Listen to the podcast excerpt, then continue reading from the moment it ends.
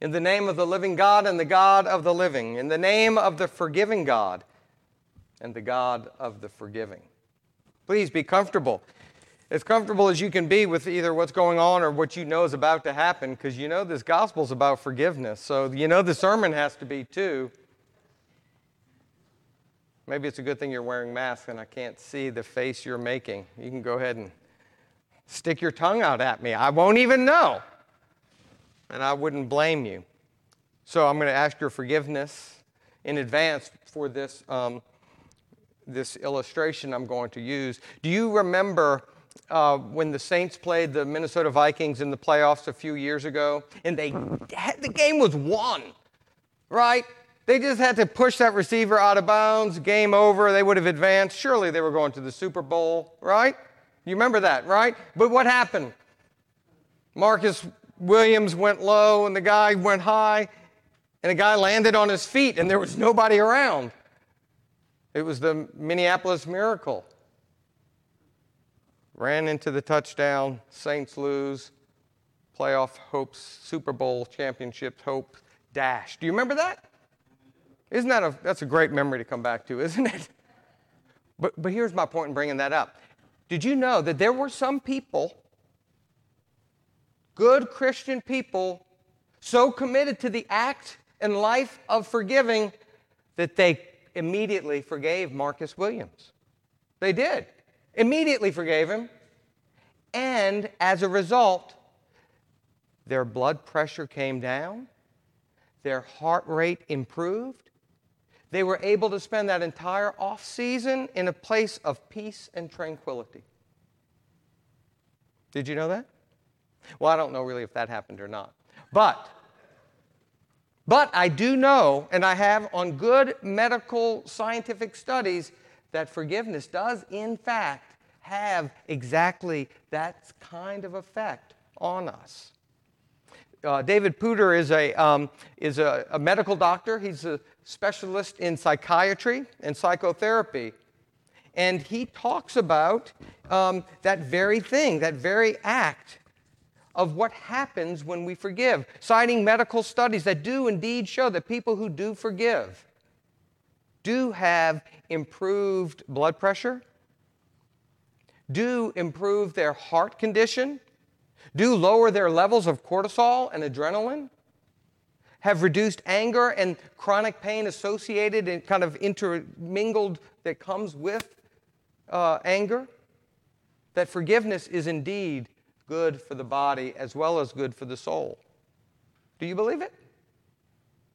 I remember in um, a part of my life where I was hurting, um, and, and I had suddenly back problems that I'd never had before.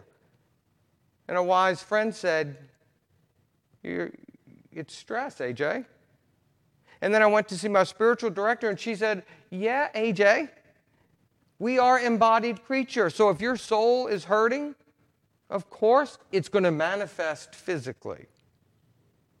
And so, of course, if our soul is healing, that healing will also manifest physically. It's true.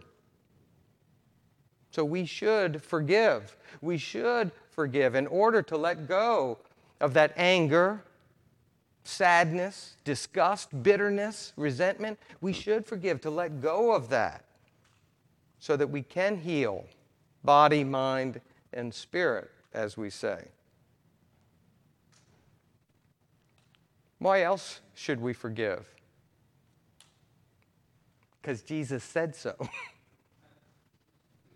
Now, we can also ask, well, why did Jesus say so? Was it to make our lives so difficult? No, because Jesus knows that the truth will set us free. And the truth is, we are forgiven people. And so, that truth sets us free. It sets us free to also then to forgive others. And that also sets us free. Did you hear that parable? That wonderful parable? And first of all, I, I got I, I want to make sure we hear, and I tried to read it like that to indicate that Jesus is talking in hyperbole. Jesus is speaking in exaggerated terms so that the story sort of uh, is, is portrayed in such a vivid way that you can't miss the details. It's like the, the, the, the guy who, um, who pleaded that his debt, um, that he just had time so that he could repay the debt. He couldn't repay that debt. That debt was 200,000 years worth of his wages. 200,000 years. So when he says, just give me, just be patient with me and give me time, and I will repay you. And so the Lord says, you know what? I'm going to do you better than that. I'm not just going to give you time, I'm going to erase the debt. Can you imagine that gift? 200,000 years. Think your credit card debts are bad. Think of that. 200,000 years. Um, forget it. It's over. It doesn't exist anymore. That should have been life changing, shouldn't it? But instead, he walks out of the door and immediately sees someone who owes him eh, a couple of months' worth of wages. Does he show the same kind of mercy that has been shown to him? No. His colleague says the exact same, does the exact same thing, falls down and says, Just give me time and I'll pay you. Does he show him the same mercy, even a fraction of the mercy that he has been shown? No. But, ooh, boy, it comes back to get him, doesn't it? So will my Father do to you if you don't forgive your brother and sisters from your heart. The truth will set us free, and the truth is, we have received this mercy of God. Shouldn't we show just fractions of that mercy day by day? Freely, freely we have been given. So, freely, freely we should also give it away. That's why we need to forgive. It is good for our body and soul. And it's also a way of remembering our own status, our own gift that we have received, having been forgiven. We are people of forgiveness. Forgiveness is for life. Forgiveness is for life. So, are you ready to forgive, but maybe you don't know how? Because I think it's easier to say, okay, yeah, I, sh- I should forgive, than to actually be able to forgive. Is it difficult? Do you find it difficult to forgive? Well, maybe it's helpful, first of all, to think about what forgiveness is not. Forgiveness is, and this is again, I'm quoting David Puder here forgiveness is not uh, excusing what happened, it's not denying it or overlooking it. Forgiveness is not forgetting. Sometimes we hear that, right? Forgive and forget. No, forgiveness is not forgetting. It's not justifying of what happened. It's not just us calming down or not being so angry anymore. And it's more than just making us feel good, it's more than just the gift that we give ourselves. It's one step towards reconciliation, but it's not reconciliation yet. And forgiveness is not um, dependent on the person who wronged me, because that would be giving my power to them still. No, forgiveness is something that we do, a decision that we make, a process that we go through that says what happened was wrong. And I feel all of the emotions that come with having been wronged angry, sad, disgusted, bitter. I feel all of that, and I deserve to be paid back for that. But I'm making the choice to let God take care of that. I'm letting that go. That's forgiveness. So how can you how can we forgive? These steps may help. These steps that he outlines, I, I, think, are helpful. So the first one is to acknowledge that what happened. So if you can imagine, and, maybe start small, okay? Uh, imagine someone who has wronged you in some way.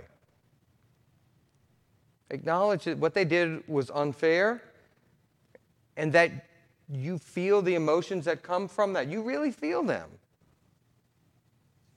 And you know that it was wrong and that at some level They, they owe you.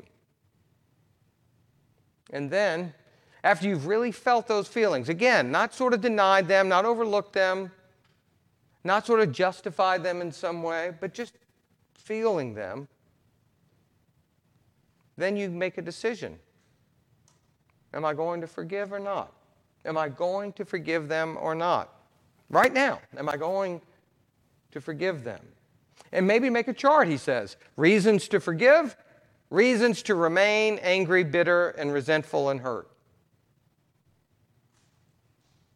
And if the reasons to remain angry, bitter, resentful, and hurt outweigh the reasons to forgive, maybe it's not time. Maybe you're not able. But in that column, be sure to think about how will my life be different if I do forgive?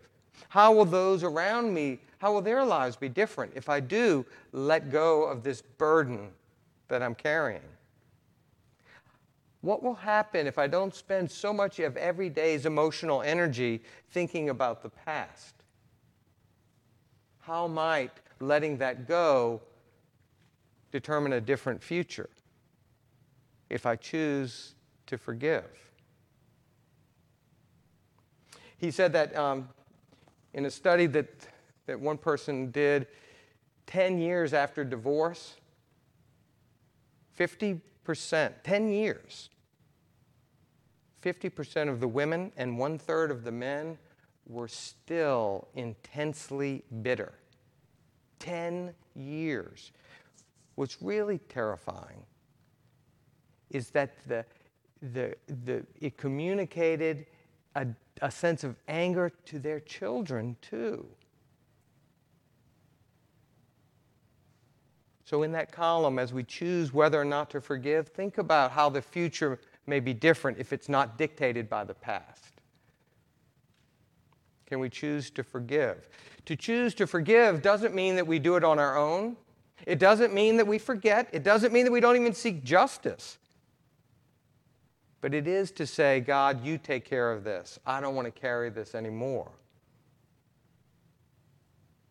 And we, as people of faith, can trust that God will, God does help take that off of us. But we have to decide here, and then it works down through here. So that's the next step. Once we've decided to forgive, the next step is to continue that commitment to forgive. Because you know what? It's a process. I used to hear Peter saying, Lord, how many times should I forgive? Up to seven times? And Jesus saying, No, 77 times. Or 70 times seven times. Basically, expect to continue to forgive. And I used to think that that meant um, for another offense, or a third offense, or a seventh offense.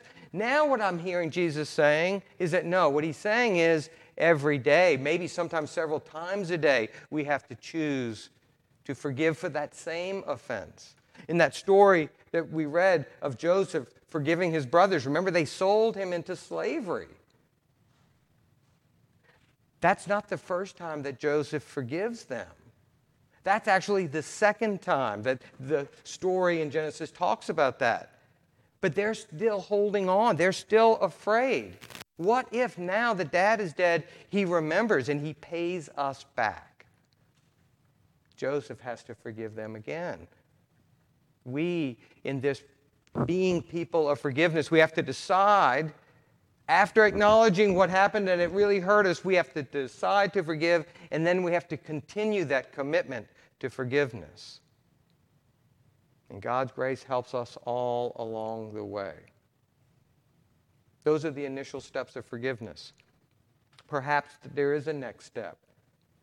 Maybe towards reconciliation, where you go back to that person that hurt you, and you try to communicate what happened and how it affected you so that they can acknowledge that and reply. Maybe, maybe they can acknowledge that and apologize and you can reconcile. Maybe, eventually.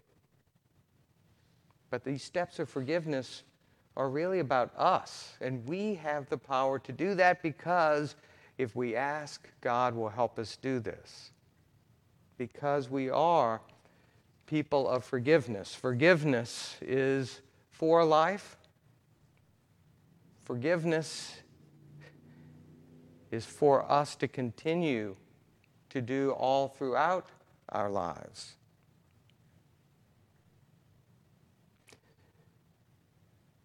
There's that hymn, I'm going to lay down my sword and shield. You know that one?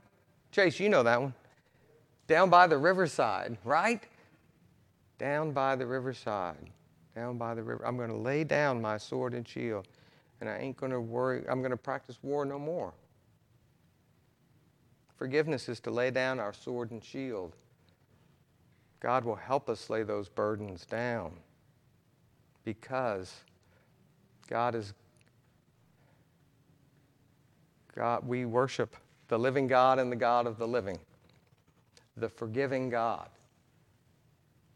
and the God of the forgiving. Forgiveness is for life, ours and the world's.